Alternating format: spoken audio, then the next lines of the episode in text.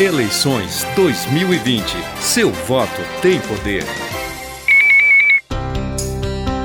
Hoje é dia de votar. Fique atento. Este ano, o Tribunal Superior Eleitoral reservou um horário preferencial para os idosos.